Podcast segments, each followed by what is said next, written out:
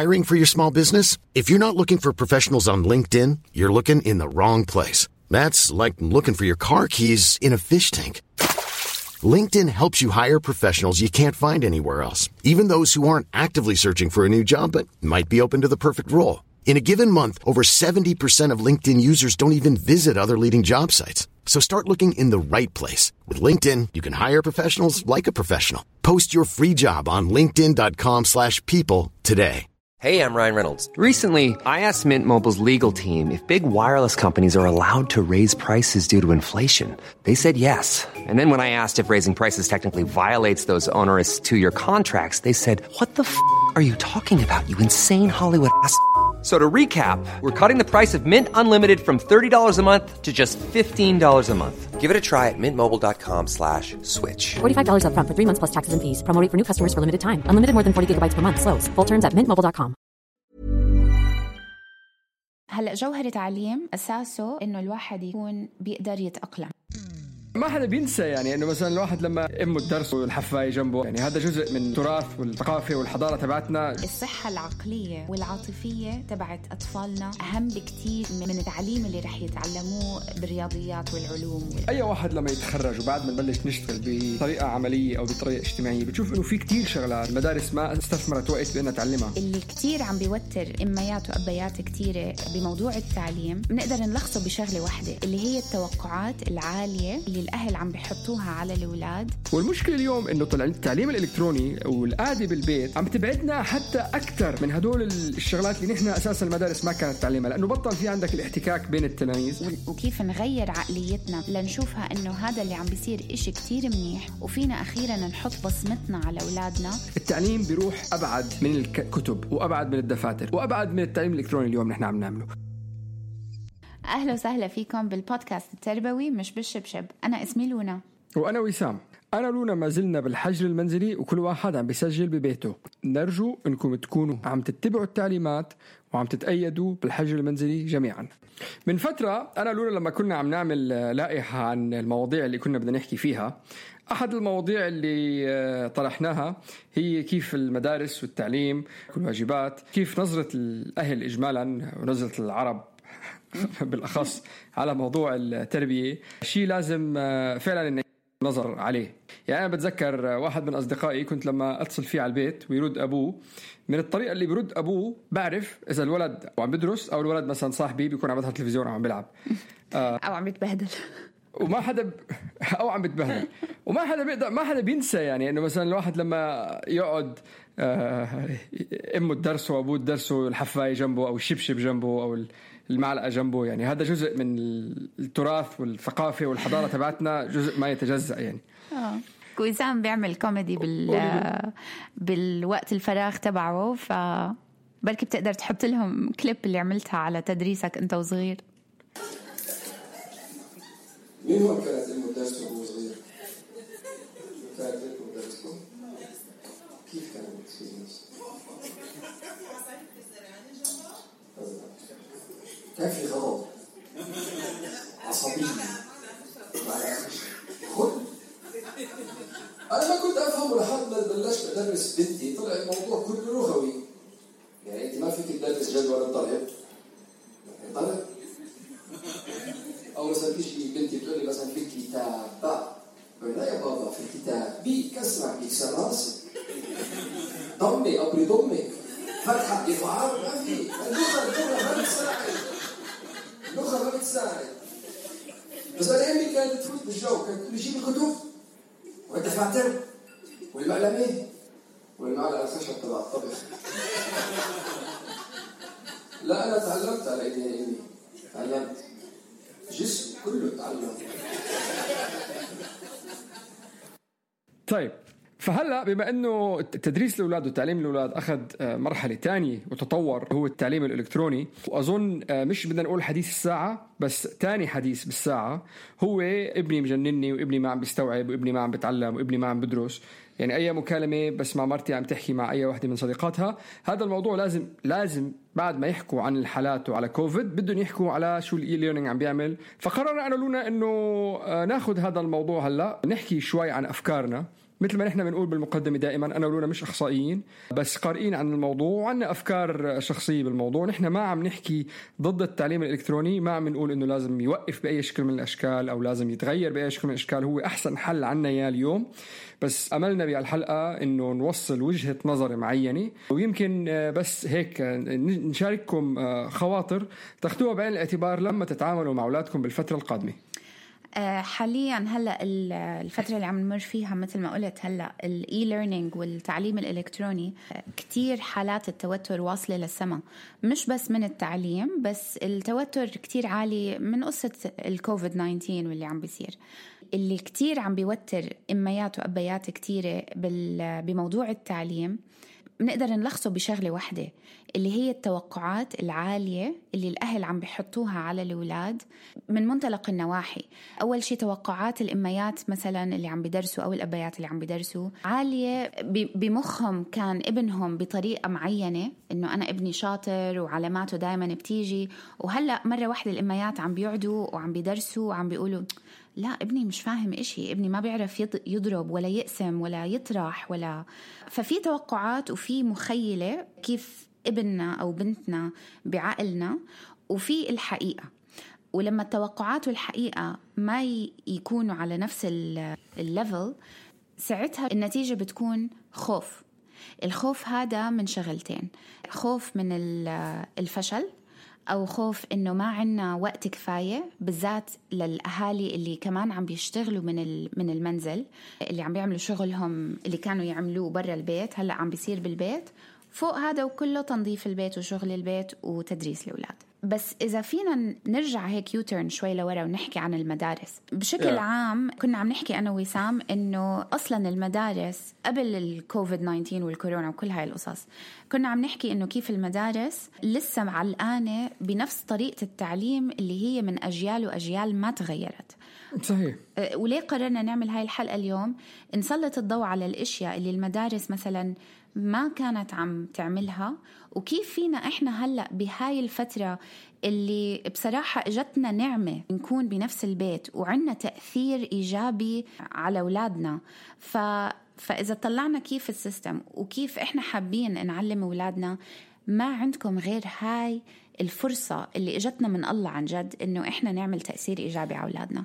إذا بشكل عام تتطلعوا على أساسا أي واحد لما يتخرج وبعد ما نبلش نشتغل بطريقة عملية أو بطريقة اجتماعية، بتشوف إنه في كتير شغلات ما تعلمناها. المدارس ما استثمرت وقت بأنها تعلمها، علمتنا علوم، علمتنا رياضيات، علمتنا فيزياء وكيمياء وما شابه، بس في شغلات مثل فن الخطابة، سواء إن كان الخطابة العامة إنك تعطي محاضرات أو يكون واحد عنده لسان طليق بيقدر يفاوض، بيقدر يحاور بطريقة حضارية من غير ما يصير في صراخ وبهدلة، كيف تتقبل وجهات نظر بتخالف وجهات نظرك نمط حياتك وأفكارك، كيف تقرأ الناس. كثير مرات تنحط بمواقف إنه الشخص بيحاول عم بيسمعك حكي حلو عشان يستغلك أو عشان ينصب عليك، كيف تقدر أنت تنتبه أو تلاحظ إنه هذا الشيء عم بتم، كيف تشتري وكيف تبيع، كيف يكون عندك إدارة للناس، كيف يكون عندك إدارة للوقت، كيف تقدر تعرف إنه حواليك في جو سام أو ناس عم بمتصوا من طاقتك أو ناس عم بيأثروا عليك بطريقة سلبية نفسيا أو جسديا أو عاطفيا، كيف تكون جسديا بشكل منيح أو عاطفيا وذهنيا بشكل منيح، شو الأغذية اللي لازم تأكلها والأكل اللي بيفيدك والشغلات اللي تبعد عنها، كيف تدافع عن نفسك، كيف تدير أموالك، الاقتصاد المنزلي. يعني كل هدول الشغلات وكتير منهم تانيين المدارس بحياتها ما سلطت ضوء عليه. والمشكلة اليوم إنه التعليم الإلكتروني والقعدة بالبيت عم تبعدنا حتى أكتر من هدول الشغلات اللي نحن أساسا المدارس ما كانت تعلمها، لأنه بطل في عندك الاحتكاك بين التلاميذ، الجو الاجتماعي اللي كان الولد ياخد منه شغلات معينة يتعلمها راحت. والمشكلة إنه نحن ما حدا بيقدر يتخيل العالم كيف رح يكون بأحسن حالاته إذا الحجر المنزلي خلص بعد 2 أو 3 شهور، الاقتصاد العالمي تدمر، في كتير وظائف ما إلى طعمه راحت، في اقتصاد دولي كان مبني عليه مثل فنجان القهوة الصبح اللي هلأ رح يوقف ل3 أشهر ورح ينهار اقتصاد من وراها. فما حدا بيقدر يتخيل كيف رح يكون العالم بعد 3 أشهر بأحسن الحالات، ورح نيجي نسأل حالنا السؤال هل التعليم الإلكتروني هو الحل؟ وبأسوأ الحالات بعد 2 و 3 مثل ما عم بيقولوا في ناس 18 شهر بدها تقضي هاي القصة. ما حدا بتخيل الكوكب كيف رح يكون، وبنسأل حالنا هل التعليم الإلكتروني رح يساعد بأي شكل من أشكاله ولا لا. فبس نرجع نقول إحنا ما عم نحكي إنه وقف التعليم الإلكتروني، بس عم نقول كيف فينا نستغل الفترة اللي إحنا فيها اليوم لنقدر نضيف من مهارات أولادنا ليقدروا يتعاملوا مع العالم أو كوكب بعد ما نخلص. أنا بصراحة بتمنى إنه العالم ما يرجع مثل ما كان، في أشياء كتير كانت غلط بالطريقة اللي كنا عم نعيش فيها، من ناحية القصص المادية، قدي الناس بتشتري، قدي الناس بتضيع وقت، قدي الناس مسرعة بحياتها، دايما رايحين ركض على الشغل وعلى المدارس وعلى الأفتر سكول أكتيفيتيز. وهلأ هاي الفرصة إنه هذا اللي صار هلأ عم بيورجي العالم قدي أهمية العيلة، قدي أهمية الواحد يرجع لبيته، يرجع لأساساته، تقاليده، حضارته، قدي بيقدر هو يأثر على أطفاله. فإحنا هلأ بدنا حابين نطرح عليكم شوية أفكار كيف فينا نستغل الوضع اللي إحنا محطوطين فيه هلأ لنزيد ونحسن من التجربة اللي إحنا عم نخوضها بالبيت مع أولادنا، ونخفف من الصراعات والنزاعات والسترس والقلق اللي عم بيجيب لنا إياه التعليم الإلكتروني. هلأ إحنا عم نحكي حكي عام، في بيوت أكيد التعليم الإلكتروني ماشي منيح لأنه كل طفل مختلف عن أي طفل تاني، كل أم أو كل عيلة مختلفة. بس بشكل عام الحكي اللي عم نسمعه إنه معظم الأميات والأبيات اللي عم بيدرسوا عم بيلاقوا صعوبة، عم بيحسوا بطاقة سلبية، عم بيحسوا بتعب وإرهاق. وفي أشياء كتير صغيرة بسيطة بتنعمل، أولها منبلش بالعقلية تبعتنا وكيف نغير عقليتنا من إنه نشوف هذا الموضوع كإشي سلبي ونعكس هاي النظرة لنشوفها إنه هذا اللي عم بيصير إشي كتير منيح، وفينا أخيراً نحط بصمتنا على أولادنا بكل هالوقت اللي قاعدين معاهم. اليوم الأهل مجبورين إنه إحنا نتعلم إشي جديد، وبحد ذاته الطريقة اللي إحنا عم نتعلم فيها إشي جديد هاي فرصة إنه نعلم أولادنا كيف نتعلم. هلأ جوهر التعليم أساسه إنه الواحد يكون بيقدر يتأقلم. إذا بتطلعوا على أستاذ المدرسة قدامه من 16 ل 30 طفل، الفرق بين أستاذ المدرسة بالصف والأم أو الأب اللي عم بيعلموا بالبيت شغلة واحدة، هم عندهم تدريب وهاي شغلتهم إنه إذا الولد أو البنت ما فهموا بالصف، الولد بيقولك أوكي استنى شوي خلينا نلاقي طريقة تانية نتعلم فيها. بالبيت الأم بتيجي بتقولك أنت ليه ما عم تفهم علي، أو حتى لو ما قالت له للولد إنه أنت ليه ما عم تفهم، على طول بتتوتر، على طول الضغط بيعلى، على طول السترس بيعلى. وبدل ما تحس إنه هي لازم تنزل لمستوى الطفل، التوقع دايما إنه الطفل لازم يوصل لمستواي، أنت ليه ما عم تفهم، إحنا ليه ما عارفين نوصل على إشي، ليه ما قادر تقعد، بدي أربطك على الكرسي بعد شوي، حاج تتحرك، حاج تتشتت، خلينا نقعد ندرس. نرجع لنقطة التوقعات، الأستاذ عنده فن بكيف هو يوصل المعلومة بأكثر من طريقة للطفل، بينما الأم وعنده علم، وبينما الأم أو الأب يمكن ما بيعرفوا هاي الشغلة.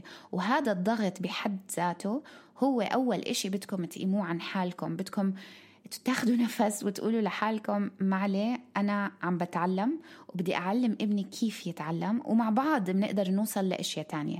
فأول نقطة هي إنه إزالة الضغط والتنشنة والتوتر عشان نقدر نوصل لمستواهم، عشان نقدر ندرس بطريقة مش كتير موترة. وكمان نقطة كتير مهمة، نحن حكينا بحلقة مقتطفات إذا شفتوها عن كيف إنه الضغط بيقلل من قدرة التركيز وقدرة الاستيعاب وقدرة تخزين المعلومات. إذا فيكم أنتوا ارجعوا له كيف السترس بيقلل من التعليم، وهذا شيء علمي منطقي ما فينا نغيره. قد ما جربنا، كل ما صرخنا، كل ما بهدلنا، كل ما عملنا بأصبعنا وضربنا، كل ما نحن عم نأثر على قدرة الولد بأنه يستوعب المعلومات. وهذا الشيء مؤذي لإلنا ولنفسيتنا ولجو البيت، ومؤذي للطفل كمان. أظن هاي لازم تكتبوها بخط عريض وتلزقوها قدامكم كل يوم. وبدي أذكر شغلة عامة، معلومة مفيدة يمكن تقدروا تاخدوا منها شغلة. هلأ من أعلى المدارس، من أحسن المدارس بالعالم هو البلد هي فنلندا، والدنمارك بلاد الاسكندنافيا، وبلد آسيا يابان وساوث كوريا وما شابه. وهدول المدارس يعني إذا بتطلعوا على الإحصائيات، رح أحط الروابط بالوصف، بتشوفوا إنه رقم 1 رقم 2 رقم 3 رقم 4 عم بيجوا دنمارك، فنلندا، كوريا الجنوبية واليابان. وهدول المدارس الاسكندنافية والآسيوية على صعيدين كتير مختلفين. واحد منه كتير متشدد، الآسيوي كتير متشدد، الأولاد بيجوا على الوقت، بيروحوا على الوقت، في عندهم واجبات، في عندهم دروس لازم يحضروها. باليابان مثل ما شفنا أحمد شقيري عمل حلقة منهم بينظفوا المدارس، وهن اللي بيقدموا الأكل، وهن اللي بيجلوا بعد الأكل. والكمان النمط الاسكندنافي اللي كمان أحمد شقيري عمل حلقة بالدنمارك، ما في صفوف، ما في أوقات، ما في دروس، مدرسة ما إلى سياج، بيلعبوا بالشارع، بيلعبوا بالحديقة. وبالرغم من هذا الشيء الاثنين يعتبروا أحد أحسن نظام تعليمي بالعالم من سنة 2019 ولحد الآن 2020. الشيء المشترك بين هدول الاثنين مع أنهم هن كتير كتير مختلفين عن بعض، polar opposites مثل ما بيقولوا، اللي هو احترام المعلم، والمعلم له قدره بالمجتمع، بياخد راتب مثل راتب ضبيب أو ما شابه، وشخص يعني مقدر، مش مين ما كان بيفوت بدرس، مش مين ما كان بيفوت بعلم. النقطة اللي عم بحاول أوصلها إنه اليوم أنت المدرس، اليوم ابنك قاعد عم بيعمل e-learning، عم بتعلم من شاشة، ما بنعرف شو مدى التعليم اللي عم بيلق براسه، وما رح نعرف على القليلة 3-4 أشهر من اليوم. بس شو الشغلات التانية اللي رح يكسبها من الجو اللي حواليه، وشو الشغلات اللي أنت عم تحتك معاه يوميا للفترة اللي جاي رح ياخدها منك. إذا بتفكروا بولادكم هلأ بالبيت بالأوقات اللي هم ما عم بيدرسوا فيها، 24 ساعة عيونهم وديناهم عليكم، فالولاد أول مصدر تعليم لإلهم هو الأم والأب بالبيت. بدنا نراعي الطريقة اللي عم نخوض حياتنا فيها. إذا التوتر عالي بالبيت، إذا كتير عم نحكي عن موضوع كوفيد، إذا عم نلاقي حالنا ما قادرين نتأقلم على الوضع اللي حوالينا، هاي أول علامة إنه إحنا عم نعلم أولادنا ما يعرفوا يتأقلموا. فلما بس بمجرد إنه إحنا نتذكر إنه في عينين ودينين علينا طول النهار، بدنا نذكر حالنا إنه إحنا عم نعلم أولادنا بكل ثانية من البيت. فكل هدول اللحظات بالبيت هي لحظات تعليمية. بدنا نغير منطلق تفكيرنا لنشوف أنا شو بقدر أعلم أولادي. أول إشي بقدر أعلمهم إياه هو التأقلم، تاني إشي بقدر أعلمهم إياه هو كيف يتعاملوا مع الضغوطات بطرق كتيرة، وطبعا حسب عمر الطفل. هلأ إذا بتطلع على الأولاد اللي من عمر خلينا نقول من الصف الأول للصف الخامس أو السادس، قدرتهم الاستيعابية للتركيز بالمحاضرات، إنه الواحد يعطيهم تدريس لا تتعدى 1-2 ساعات باليوم. هدول الأولاد بدهم مساعدة عشان يضلوا مركزين على شغلهم. فأسهل إشي وأول إشي لازم تعملوه إنه نعمل روتين بالبيت. ما بدنا نقاصص الأولاد اللي كتير حركين، اللي مش قادرين يضلوا قاعدين بكرسيهم. بدل ما نعصب إنه أنت مش قادر تقعد وما بعرف شو، كل 10 دقايق أو 15 دقيقة قوموا نطوا، قوموا اعملوا، قوموا صرخوا، حطوا موسيقى، يرقصوا، وبعدين ارجعوا. ما تنسوا إنه هدول الأولاد عندهم كتير طاقة ولازم يتحركوا كتير. الأولاد اللي من سن خلينا نقول 12 لصف 8 شو بيكونوا 14-15 سنة، هدول الأولاد على فكرة بيقدروا ياخدوا من 2-3 ساعات تدريس باليوم متواصلين. عشان هيك قصص الإي-ليرنينج وإنه يحكوا مع أصحابهم على الفيديو بيقدر يخليهم متواصلين مع أصحابهم، بيقدروا هم من حالهم يضلوا متواصلين مع الأصدقاء ويسألوا بعض ويساعدوا بعض بالهذا. يمكن يكون الوضع شوي صعب عليهم، ساعتها بنسأل أساتذتهم أو إحنا بنقدر نساعدهم. اللي بالثانوية العامة أو الأولاد اللي هم صف 10-11-12 بيقدروا ياخدوا 3-4 ساعات متواصلة من الدراسة.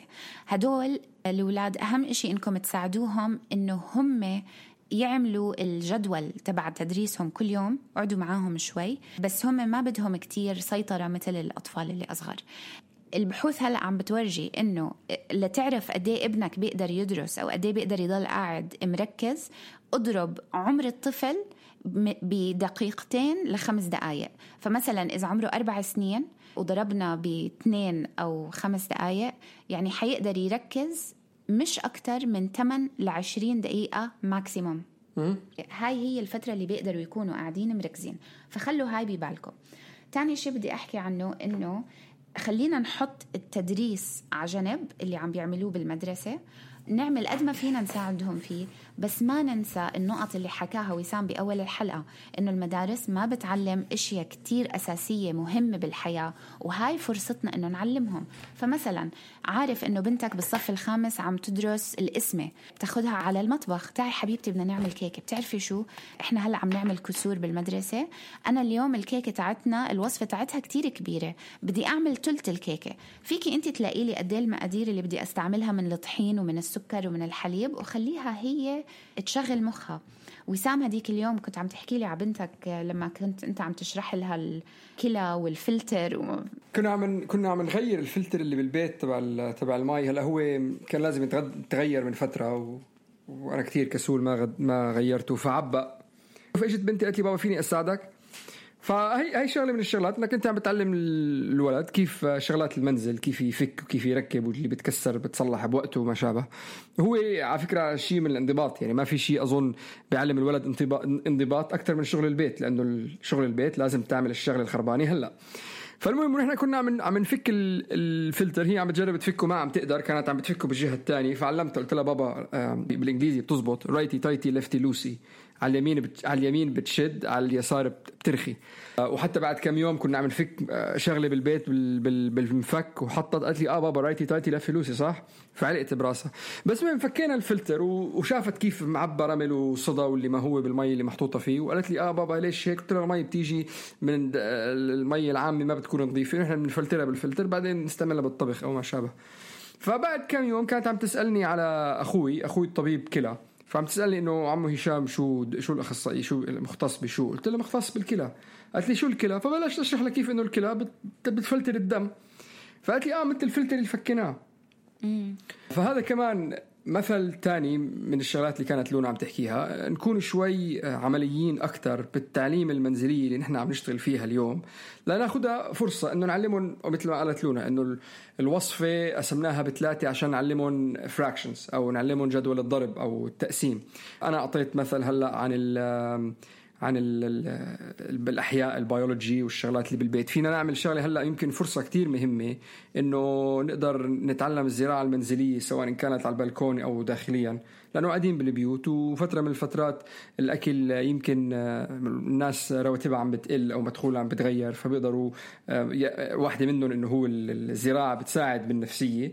والشغلة الثانية عم نتعلم شغلة جديدة، وعم نعلم أولادنا كيف عم بتعلموا، وعم نفتح جوجل وعم بيشوفوا التأقلم اللي قالت عليه لونا، إنه نحن عم نتعلم محطوطين بموقف معين وعم نستغل هذا الموقف بأنه نتعلم شيء ونعلم الشيء. ومن خلال الزراعة المنزلية عم نعملها نعلم أولادنا الفوتوسنتسس، كيف الزريعة بتغير من أكسجين لثاني أكسيد الكربون وما شابه، والبيولوجي والأحياء والزراعة والمي والضوء وكل هالأمور الشغلين نقدر بكل بساطة ناخدها من يوتيوب. اللي بنحاول بنقوله إنه هي المهارات الحياتية اللي فينا نعلمهم إياها، هاي هي الفترة الزمنية اللي الحياة دايما كانت معجوقة وما عنا وقت، وهلأ هاي هي الفرصة تاعتنا إنه نغير هذا الموضوع. كل إشي من إنه كيف نعمل لستات إيش بدنا نشتري من السوبر ماركت، هذا بيعلم الأولاد التفكير لقدام، إنه إحنا عنا هاي الأشياء رح تخلص بعد فترة، إحنا مش كتير عم نقدر نروح على السوبر ماركت عشان الحظر التجول وهيك، تعالوا ساعدوني نعمل لستات. استغلوا هذا الوضع إنه مثلا هم يكتبوا اللستة وشيكوا الإملاء تبعهم، أشياء مثل تعزيل الخزانات، هاي مهارة حياتية مهمة.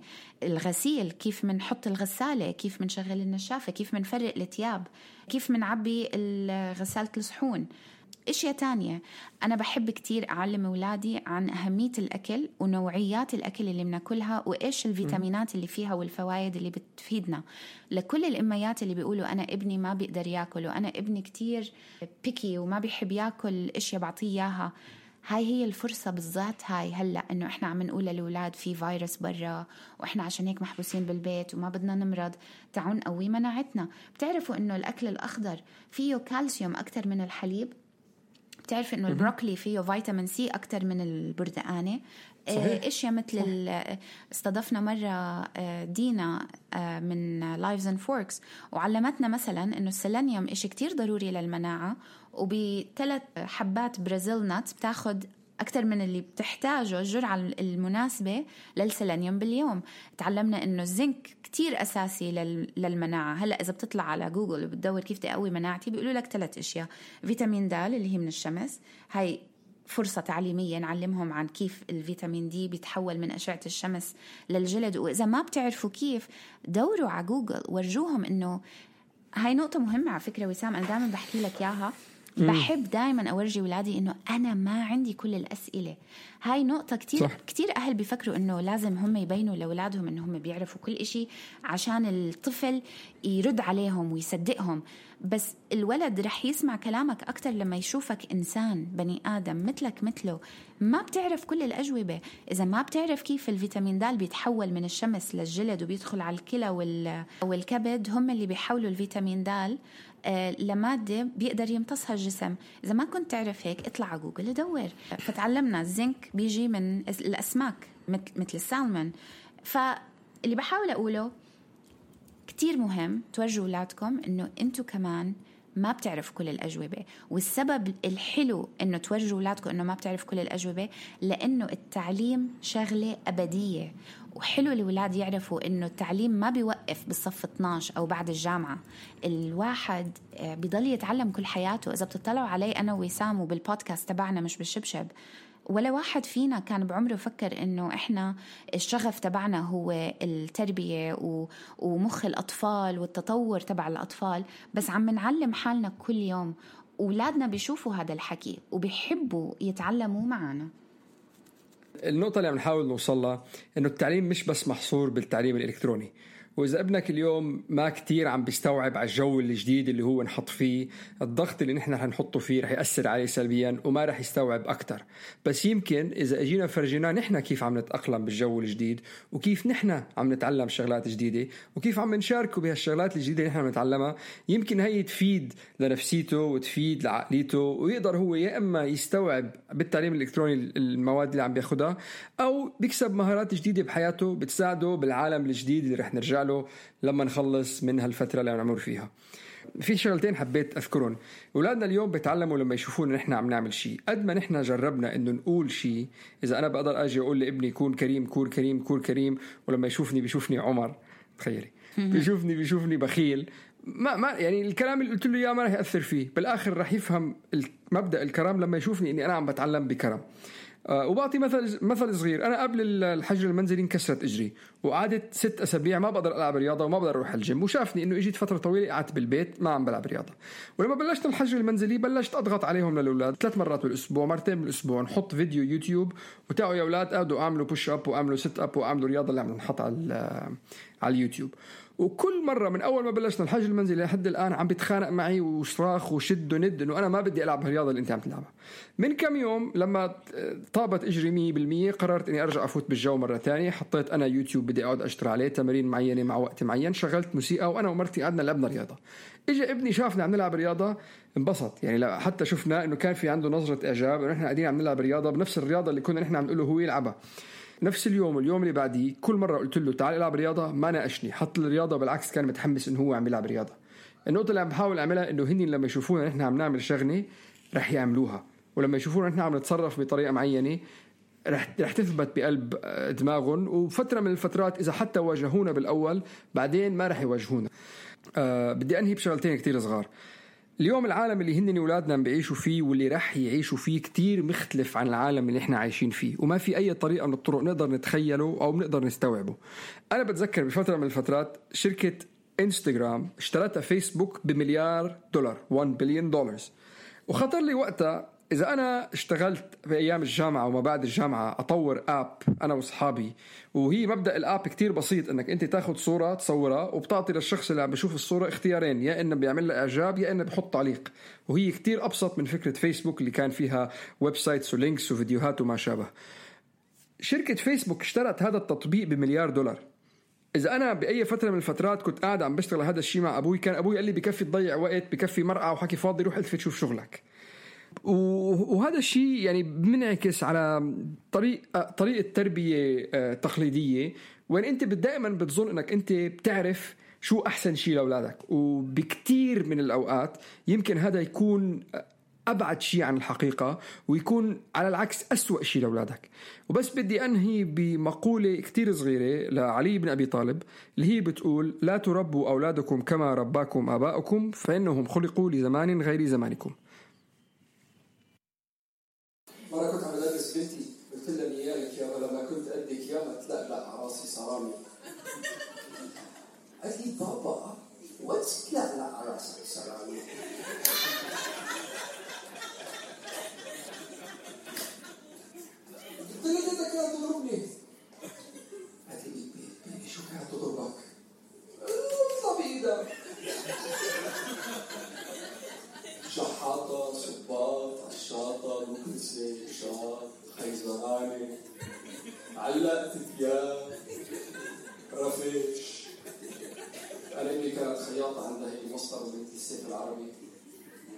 نحن مش خليجيين بس كان عندنا عقال بالبيت.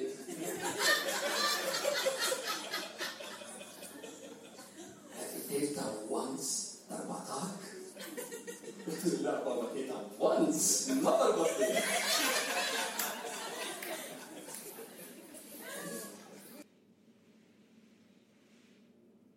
أنا اللي حابة أقوله رسالة للأميات والأبيات اللي عم بيدرسوا: أبداً ما تقلقوا إنه أولادكم رح يرجعوا لورا بالمدرسة، لأنه كل طفل بالعالم مش بس ببلدكم ولا بمدرستكم قاعد بنفس الموقف هلأ. ولما يرجعوا الأطفال للصفوف تبعتهم كلهم رح يرجعوا على طريقتهم القديمة ورح يتصلح المسار اللي كانوا فيه، لأنه الأساتذة هم الخبراء بهذا الموضوع.